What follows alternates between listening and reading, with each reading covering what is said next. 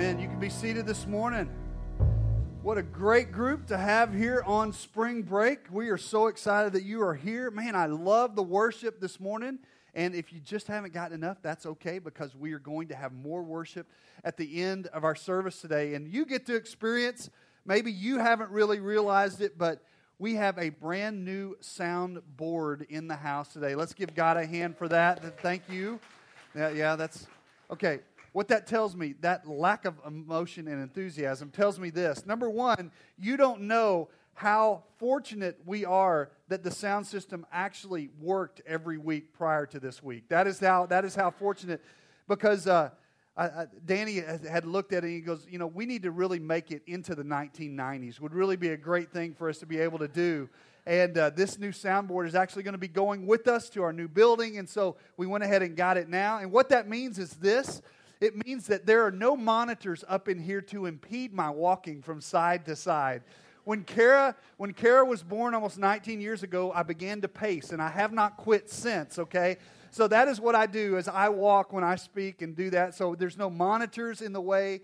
And uh, man, the sound system is just, uh, you may not realize it, but our musicians are feeling uh, in high cotton today, as we would say in the South. But we are, we are rapidly coming to the close of this series, and we want to finish strong. And as we've looked at Nehemiah rebuilding the fallen walls, as Kyle mentioned a little bit earlier, in two weeks we're going to be doing an event for the very first time here at EVC. It's called EVC Go Heart for the World. EVC Go is what we do as a church that are, that's outside the four walls, uh, or many walls, and many foundations for that matter, of this church, okay? And uh, so we do, this is work that we do uh, for our community and for our world. And we call it EVC Go. And instead of calling it missions, because mission sounds like something that only missionaries can do, we call it EVC Go because going is something all of us can do. Amen? Now, we talked about response two weeks ago. I spoke from this stage and we talked about response and how much it's really good for us to get that. So, EVC Go is what we do outside these walls. Amen? Oh, very good. Thank you for waking up and being here today. I see that some of you are experiencing SAD, that is seasonal disorder. And how many of you have had difficulty waking up this past week, okay? Thank goodness for spring break to actually give us a week kind of to get into this whole thing because it's been like, why is it so dark in the morning? You know, trying to figure some of these things out. But EVC Go, Heart for the World, is going to be in two weeks. It's going to be an interactive experience for your families and for you just to see. If you've not been, to, uh, to some of these places that we work in Honduras, in Montreal, in Malawi, then we want you to be able to kind of experience that here. You may not be called to go to one of those places, but you may give to those places. You may, uh, you may be called to work more locally, and we're going to local, all of what we do locally is also going to be represented there. But it's going to be a fun event for your kids. And so we highly encourage you, please make that an opportunity for you to be here from 6 to 8. It's come and go. You come and spend as much time as you want to from 6 to 8 on the 29th. And so that's in two weeks. But as we are in this series and we want to finish this strong, we're rebuilding fallen walls in our world. And that's the way that we do that. EVC Go is one of the ways in which we do that. We've been talking about different ministries, like our special needs ministry. And we, you, you saw a video a couple of weeks ago about our special needs ministry and, and just how God is doing that. Uh, feeding ministries and other things that are going on out of people here at EVC as we seek to rebuild fallen walls. Well, we want to get back into that and understand a little bit further of this today because as we come to this point today, it's really, we are continuing to move through this culmination period of everything that had happened. The wall had been rebuilt in 52 days. 46,000 people had been a part of the process to return to Jerusalem and to help rebuild the wall. And then we asked this question this was written 2,500 years ago. Is it really relevant to us today? And the answer is absolutely yes. We're going to see today the real relevance of this story and what it is. Keep in mind that Nehemiah is the last chronologically written book prior to Jesus Christ. So in the Old Testament, Nehemiah provides us this last bridge. It's the, the footbridge that leads onto the bridge that heads to the New Testament. And so Nehemiah is setting this stage, and the rebuilding of the wall and the reinstitution of temple worship is such a huge picture for us today. So I want us to get a couple of things in mind today.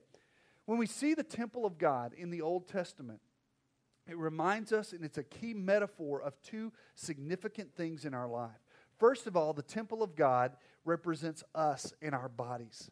1 Corinthians 6 talks about that uh, very clearly as it talks about that we are God's temple. So, anytime you see the, the temple in the Old Testament, you need to be thinking about that that's really a metaphor of where God's Spirit lives today. Which, where does God's Spirit live today?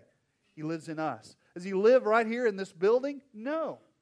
This building is a launching pad. It is a gateway to go where God wants us to go. That's why we have EVC Go, because this is not where we're called to stay. We're called to be outside these walls, doing what God has called us to do and to be in our workplaces, businesses, schools, wherever that takes you.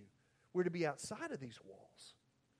But so the temple is speaks of where God's Spirit lives today. The second thing that the temple always represents or can represent in the Old Testament is the local expression of the body of Christ. In other words, for us, Eagles View Church. Yes, First Baptist Saginaw, Saginaw United Methodist Church, other churches, evangelical churches who call Jesus Christ Lord all over our community and all over our world. But it's the local expression of the body of Christ. So we can understand when the, when the Old Testament speaks of the temple of God, it is talking of these two things. One, our bodies, because our bodies are his temple. But two, it's a local expression of the body of Christ. So as we work through this today, we need to have that those two metaphors kind of firmly in hand as we understand what's taking place. And we're going to start with Nehemiah 9 verse 38 because everything that that last verse of chapter 9 is really the bridge to get to chapter 10 today. Because it is looking back and then we're living forward. And that's the title of this message today. We need to look back and we need to live forward in what God has called us to do.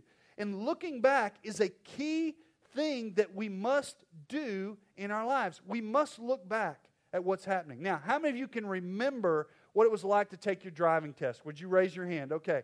Those who are not raising their hand are either too old to remember what your driving test was actually like, or you rode a horse to take your driving test and borrowed a car from someone else, or something to that effect. All right. But you remember your driving test. And I remember teaching uh, or helping my daughters understand this a little bit. Look, this was a phrase that both their grandfather, who was the primary teacher, and by the way, if you have a grandfather who can help teach your children to drive, that's much better for all of you. I'm just saying, okay? It really is. It's really a great thing. And I, their grandfather, Jennifer's dad, actually uh, taught driver's ed. So what a blessing, okay? He is willing to teach your children how to drive as well, I might add, for $59.99. No. All right.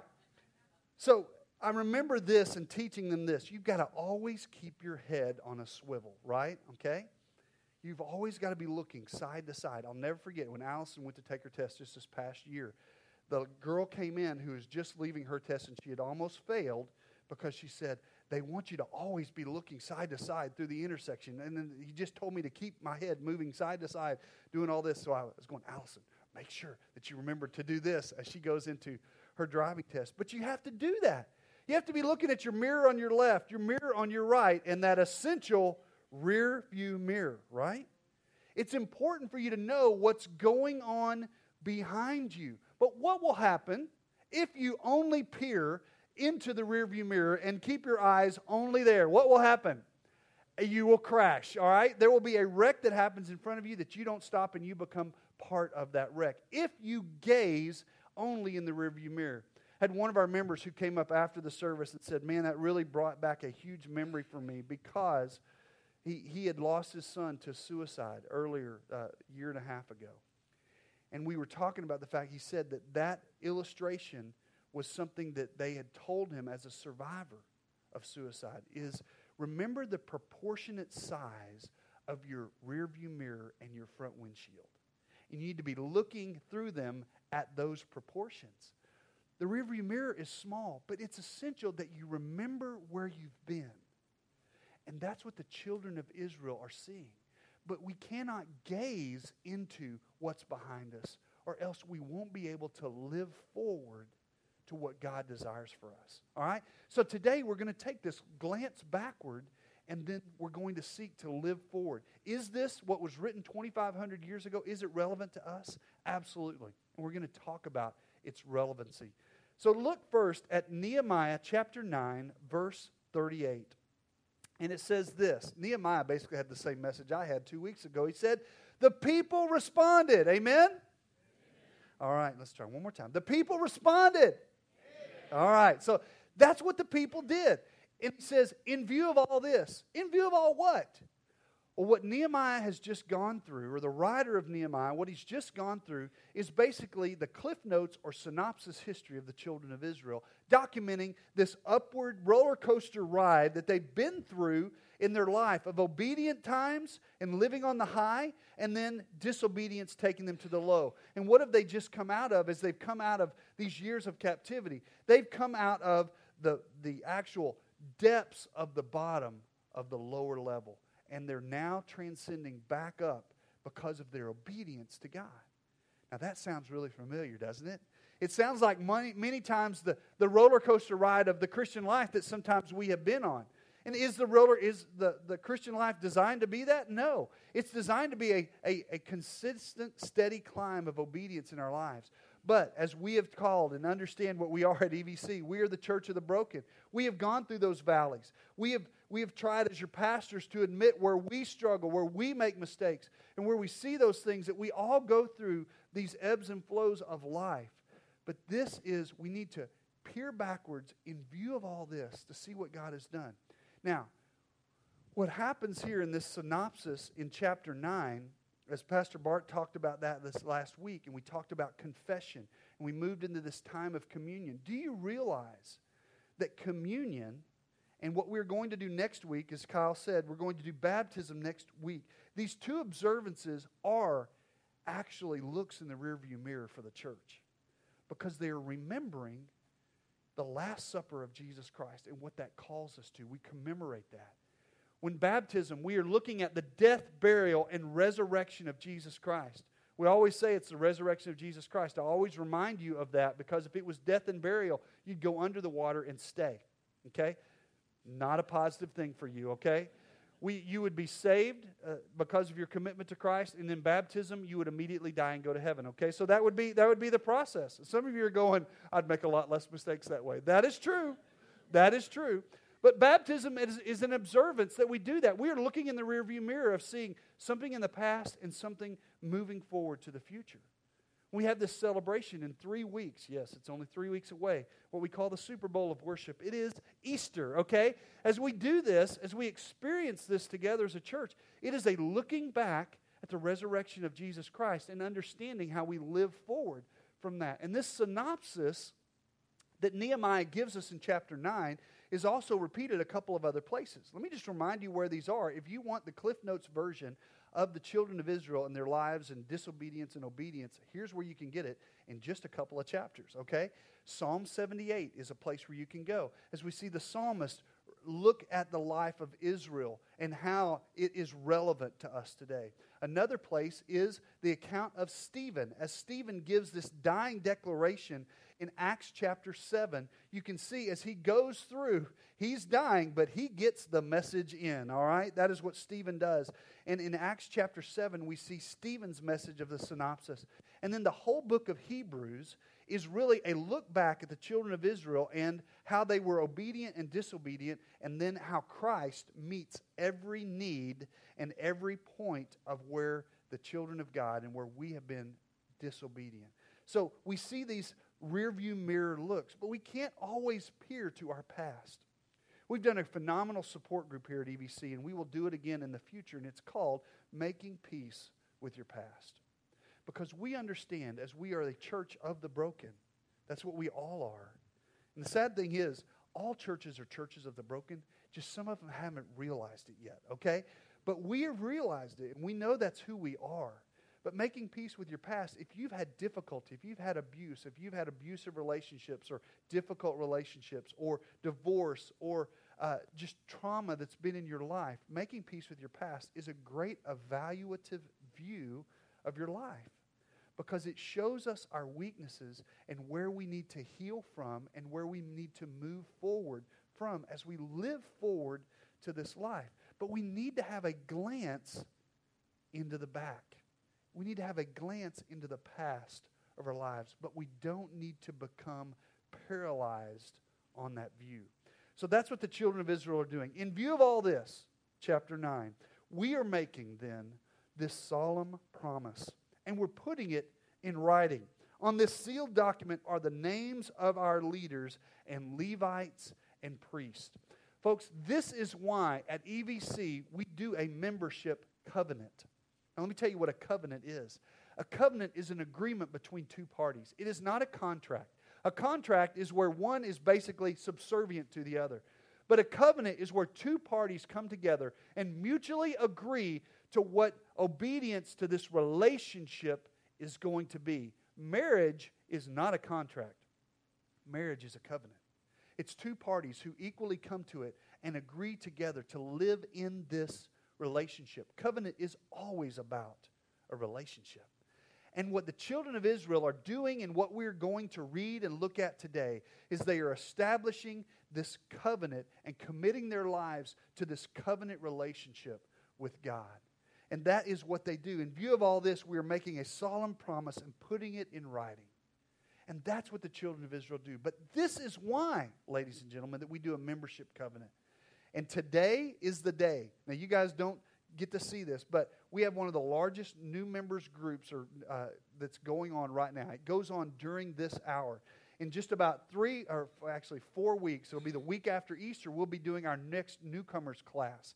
And it'll be an opportunity for some of you who've been visiting to take this next step and look at uh, the possibility of becoming a member here at EVC. And we walk you through this eight week process, and today, on week six, we look at the membership covenant. I asked Jerry a few minutes, uh, or actually before the first service, and I said, Hey, when are you guys actually doing the membership covenant? He said, It's today. I said, Perfect. It's the reason. That is why we do a membership covenant, is because these individuals, in view of everything that had taken place, in view of the wall being completed in 52 days, in view of them realizing that their parents and their grandparents had disobeyed God, and it was the reason they were in the situation that they were in, they now recommitted their lives. And the family heads, typically males, who would walk up, of these 43,000 people, each family head would step up to the plate and he would take whatever writing instrument was there and he would sign his name to this covenant, recommitting his life, and not just his life, but his family's life in perpetuity that they would follow God's commands that their predecessors had not. And they signed their names on the line. Folks, that's relevant to us today because we must, on a daily basis, as our men's life group talked about yesterday, we've been in a series and we've been talking about the filling of God's Spirit. Being full of God's Spirit is not a one time event that you did when you accepted Jesus Christ. Yes, you received the Holy Spirit, but then there's this process by which we empty ourselves and become full of Him. But it requires an emptying of us. But it's a daily basis where we confess to Christ, as we did last week before we observed communion, and we walk with Him on a daily basis. It is a process of leadership. Nehemiah is a book about leadership. It's a book about how we lead our families. It's a book about how we lead in our jobs, how we lead in our communities. And here's the quest, first question that I have for us today, and that is this How do you know if you're a leader? How do you know if you're a leader? I know I'm a leader if what? I have people who follow me. For every husband and father in the room, you are a leader whether you want to be or not. You are. For every mother and wife in the room, you are a leader whether you want to be or not. Why? Because people follow you. If you teach in our children's ministry, if you are a member of EVC and you're in this community and you EVC sticker on the back of your car and you drive like mad in the traffic, you are a leader because people are following you, right? And where are we leading people? Here's what I know for Bart, myself, other pastors on our staff, when what we understand is this we are going to be held to a higher standard before God because we were called to lead. And that's not always fun, but it's the truth. Our lives sometimes may be a fishbowl, but it's a fishbowl that we've been called to because God has called us to lead, and He's called you to lead as well. I learned that this week that you are a leader if people follow you. First, on spring break, we went back to the hills of Arkansas. I took off my shoes immediately over the line and went, Oh, I'm home again. All right, I took my land of opportunity and took my opportunity and left. But here I'm back in, in Arkansas. We went back and we hiked in this place called Devil's Den, okay? What a great place for a pastor to go. But Devil's Den, okay? I went in with the gospel, prepared, all right now. So, this beautiful place, we were going to go into some caves there, and we discovered that there's this, been this fungus there since 2010. It started in New York, and it's killing bats, and so you can't go in the caves. But a phone call would have been nice for us to have placed to Devil's Den, but instead we went on a hike. And I determined that I know that I am a leader because my family followed me on what was supposed to be a mile and a half hike. That the lady said the trail was clearly marked, all right? Let's just say her version of clearly marked and my understanding of clearly marked are two totally different things because our 1.5 mile hike turned into about a five mile hike and my family thought Gilligan's Island was happening and we were not on our three hour tour anymore. And Jennifer says to me, Do you know where you're going? And I said, Babe, it's an adventure, all right? It's a great thing. It's a wonderful thing. As Jennifer and our relationship, uh, as we've talked about, she is kind of a combination of Winnie the Pooh and Eeyore, and guess who I am? Woohoo! All right, I'm Tigger. In our relationships, that's, that is who I am. And so it's all fine. It's great, babe. We'll just, we've got our food. Oh, yeah, we left it in the car too. So great. So we're on this mile and a half now, five mile hike. And somewhere, some time into the hike, I realized that there is a bicyclist that I see going about 35 miles an hour down a hill. Well, I'm realizing, hey, he's not on a trail bike. He's on a road. Well, I may not be real intelligent, but I know that where there's a road, there's a trail that I can follow, okay? So we go straight up this incline up to the road, and then I'm thinking, okay, we can get back to the camp. But all I see from this height is a bunch of switchbacks back and forth. I'm going, well, it's going to take us a little bit longer, and it's now raining. All right, so I'm not saying I'm a good leader, but I'm a leader. All right? Because my family followed me, and we eventually, hey, we're here today, right? All right, it's all all comes out well in the end. We know we're a leader because people follow us. And the children of Israel, when they step up to the plate and the family, the head of each family group signs his name or her name to this book and to this covenant, they're saying, look, it's not just for us, it's for our family it's for the generations that follow after us. Here's how that, that discussion probably went at home. As Mordecai, the dad, that's a good Jewish name, right? As Mordecai comes in and he says at dinner that night, Hey, family, I just want you guys to know what I've done today. Well, Dad, what have you done? It's what, uh, you know, expected something great. I've signed my name to a covenant. You remember a couple weeks ago when we stood by the water gate and Ezra read the book of the law and we all stood? Remember when we did that? Oh, yeah, yeah, I remember when we did that. Well, I, I've signed my name to obey what God said. And that's going to make a huge difference for all of us. Julie, the daughter in the family, Ted, son in the family, says, Well, how's that going to make a difference for us? Well, Julie, it's going to make a difference for you because you remember that guy you were dating? He's not Jewish. That means you can't date him any longer. But, Dad, no. Here's the reason because God's called us into a covenant relationship. Now, some of the things that we're going to talk about today, they're not real popular things, and I understand that. Now, remember, we're the church of the broken. We realize not any of us have made this 100%. We struggle in this, but God has called us to recommit our lives. And these individuals stood up and they were leaders and they signed their lives to this covenant. And it's incredibly relevant to us today. As we look at this, what we're actually seeing is as we live forward, what we're doing is we're committing our lives to our covenant relationship with God. We're committing our lives to our covenant relationship. That's how we live forward. I want us to look at Nehemiah 10 28 and 29. It says, Then the rest of the people, the priest, the Levites, now keep in mind, the Levites were the ones who were, they would help people understand. They would explain the book of the law to the people. The gatekeepers, the singers, the worshipers, the temple servants, and all who had separated themselves from the pagan people of the land in order to obey the law of God, together with their wives, their sons, their daughters, and then listen to this statement and all who were old enough to understand. Folks, this passage is why we do a membership covenant. This passage is also an explanation of why we do ministry the way that we do it here at EVC. All who can understand.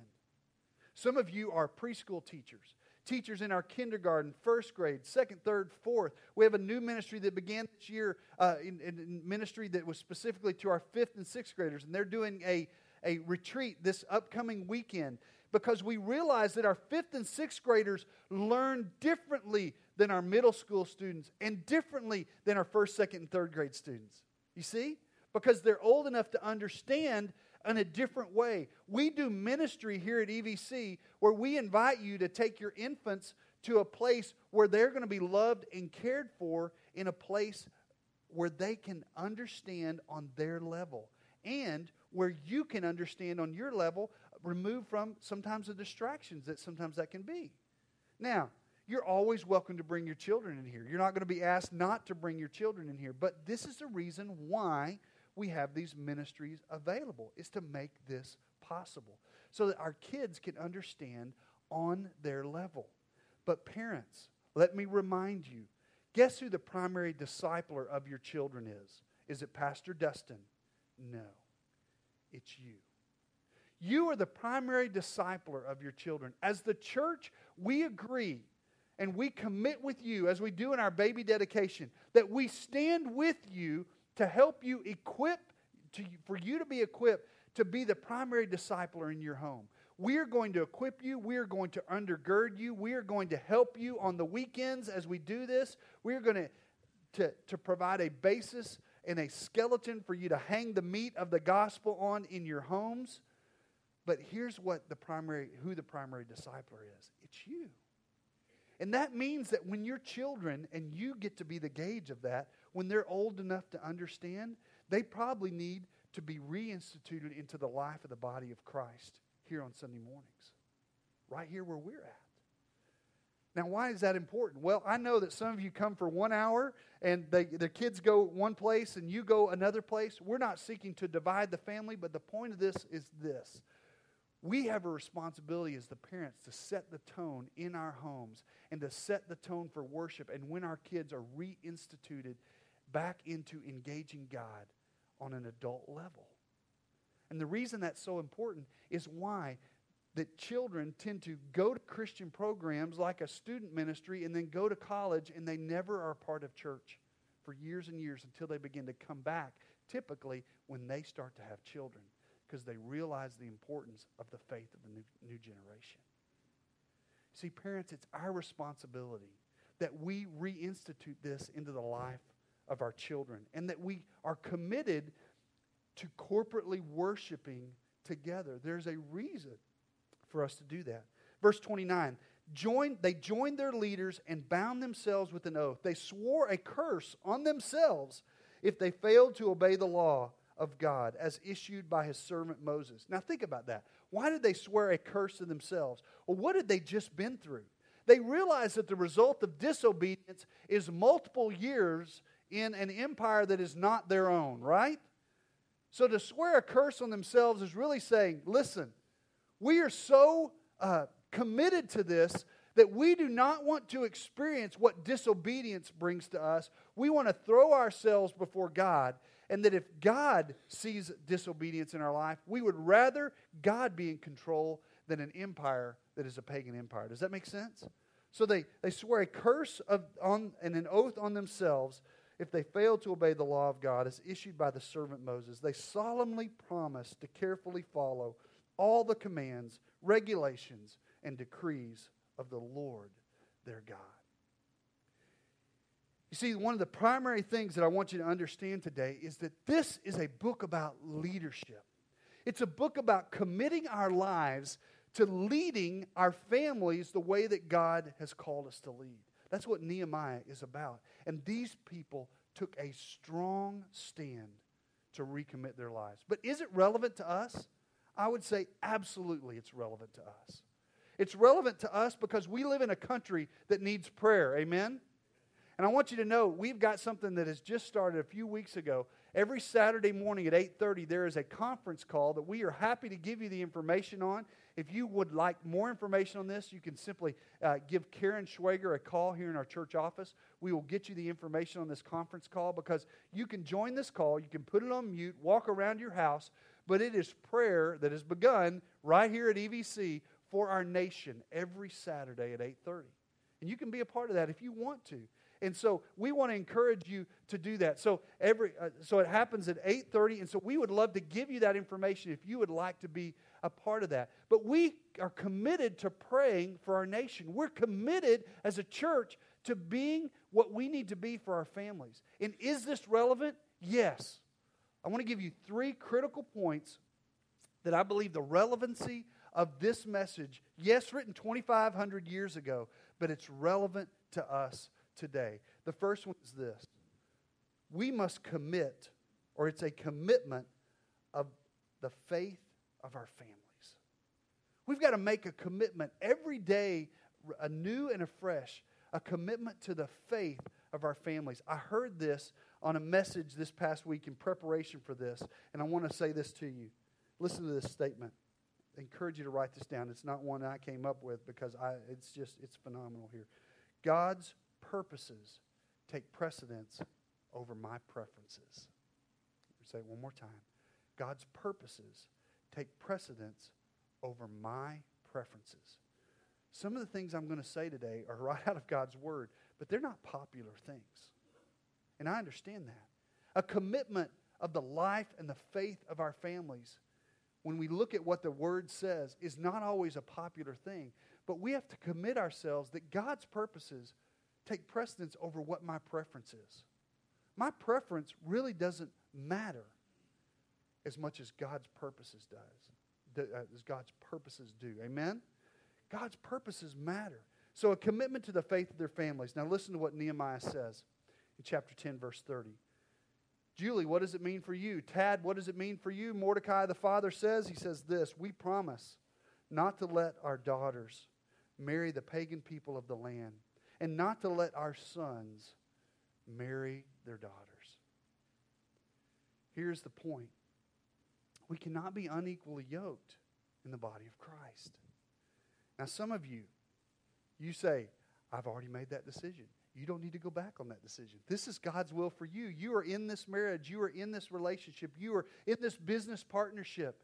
But here's what God says listen, I can make this so much easier for you that if you will follow the faith of your fathers, if you will commit yourself to marrying only someone of like faith, then it will cause so much greater harmony in your relationship than if you don't.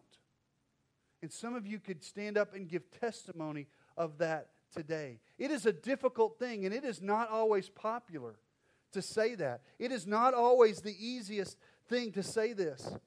But God has called us to it. It's not my word, it's what God says. He renews it in the New Testament. In 2 Corinthians 6 14 and 15, he says, Don't team up with those who are unbelievers. How can righteousness be a partner with wickedness? How can light live with darkness?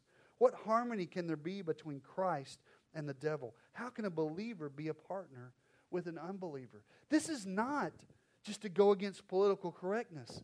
This is a desire that a family can move in faith together. I can tell you so many testimonies of people that I've seen, they've walked through the hardship of going in two different directions of faith in their family. Hey, we'll go here some of the time, we'll go here some of the time, and we'll try to do this. It is such a difficult process. I've been watching a little bit of Andy Griffith over my spring break, okay? I'm a lover of Andy Griffith, all right? But I also love Barney Fife. And Barney Fife would say this this means, parents, when your children are dating, you need to nip it in the bud. All right? That's what Barney would say, right? I believe that anyone you date is a potential mate, or they should be. Why are you going to date them if they're not? And that means that you take a stand, parents, when it's early on in the relationship so it doesn't get later and it becomes such an unbelievable, uh, un- insurmountable type of issue with your kids.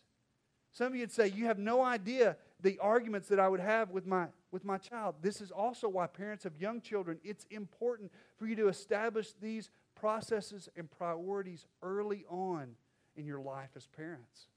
What does it look like to be unequally yoked? Well, take a look at this first picture. This is kind of what it looks like, all right?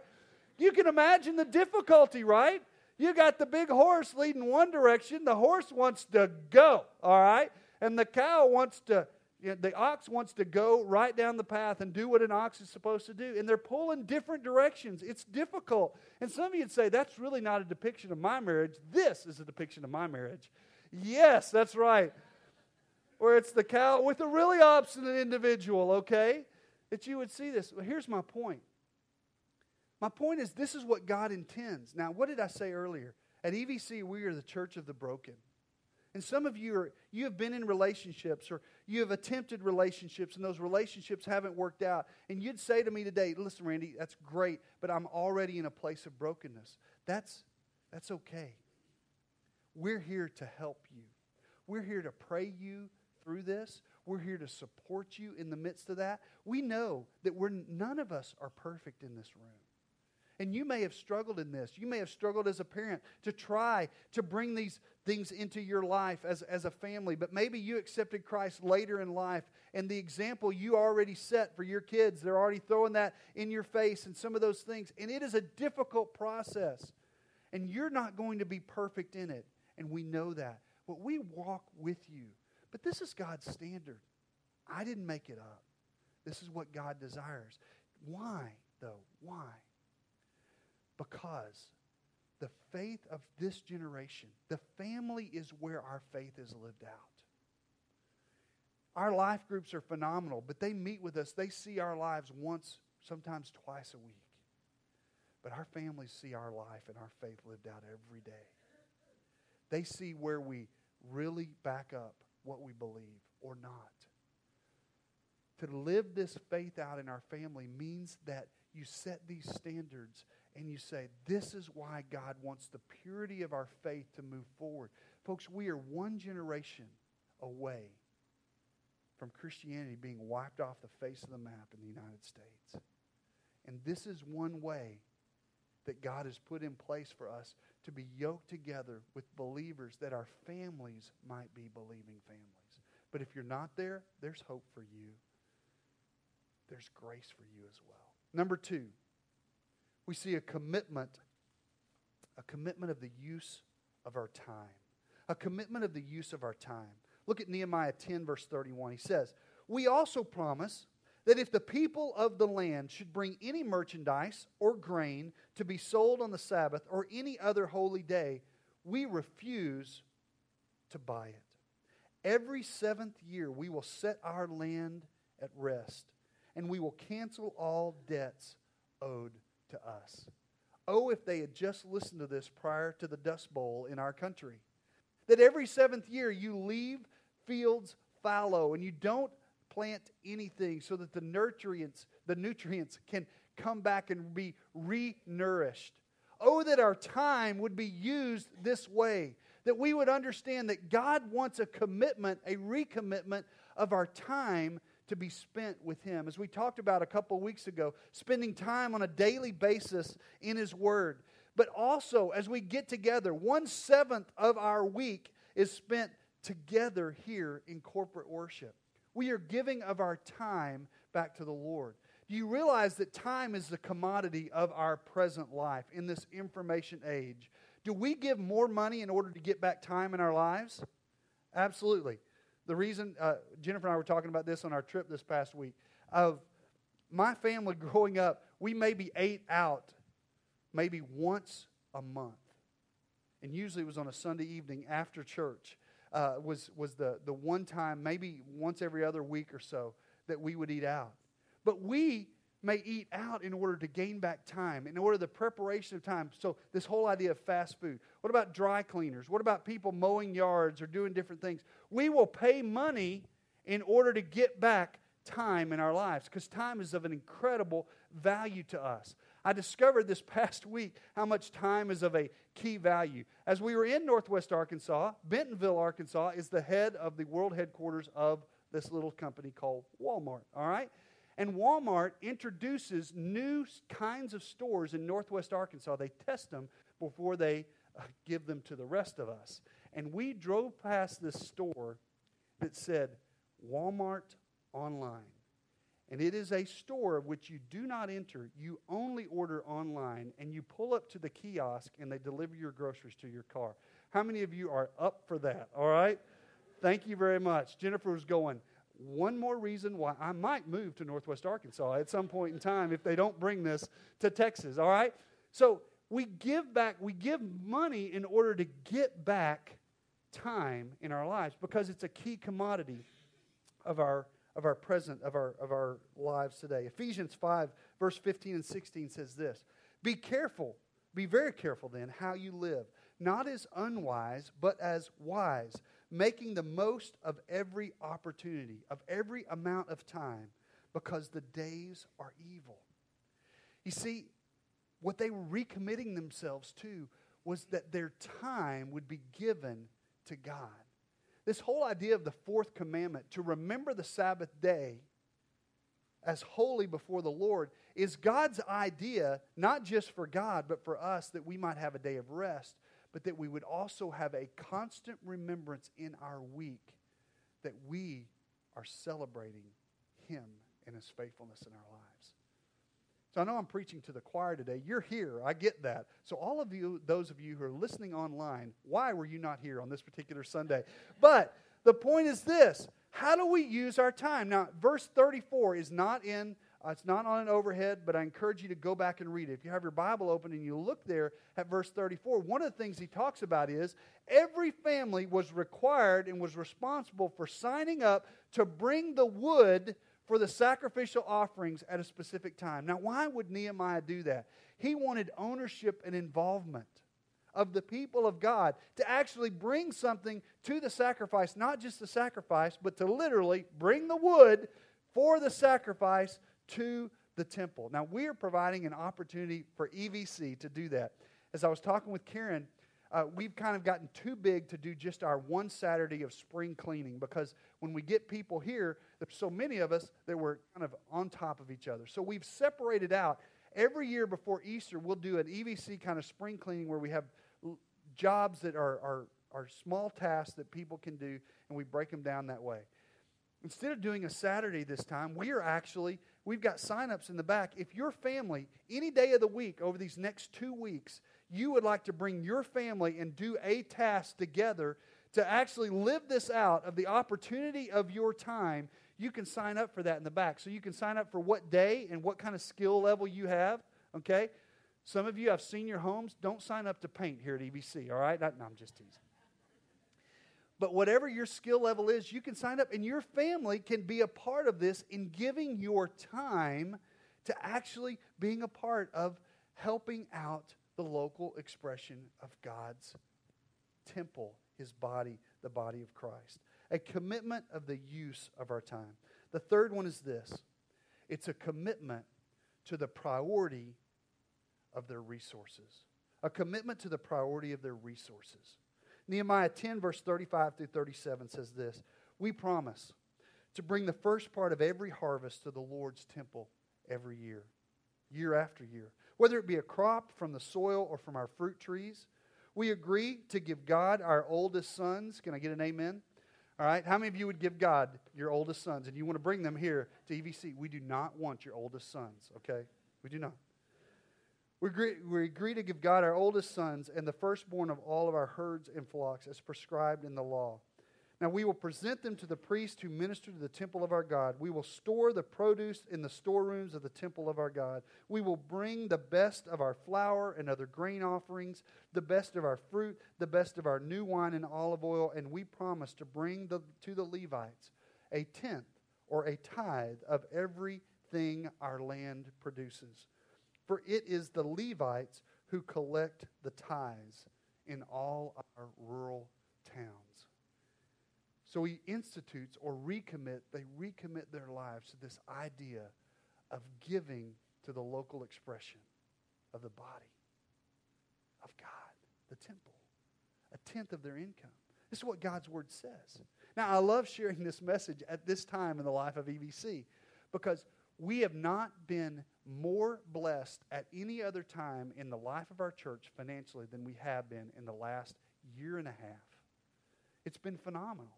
But that's the reason this is a great time to, to bring this kind of an understanding and this kind of a message. Listen, God doesn't need your money. This is an opportunity for you to express yourself to the Lord and to use your resources. Now, if you want to bring a tenth of the apricots off your apricot tree, fine, you want to do that. But he's also saying a tenth of all your income. Now, before you would say, now wait a second, this is Old Testament and Jesus came to fulfill the law. You are exactly right. So let's look at what the New Testament says. It essentially says the tenth is a great place to start, all right? As he says in 2 Corinthians 9, 6 through 8. Remember this a farmer who plants only a few seeds will get only a small crop, but the one who plants generously will get a generous crop. What is God saying? You must each decide in your heart how much to give. Don't do it reluctantly or in the response to pressure.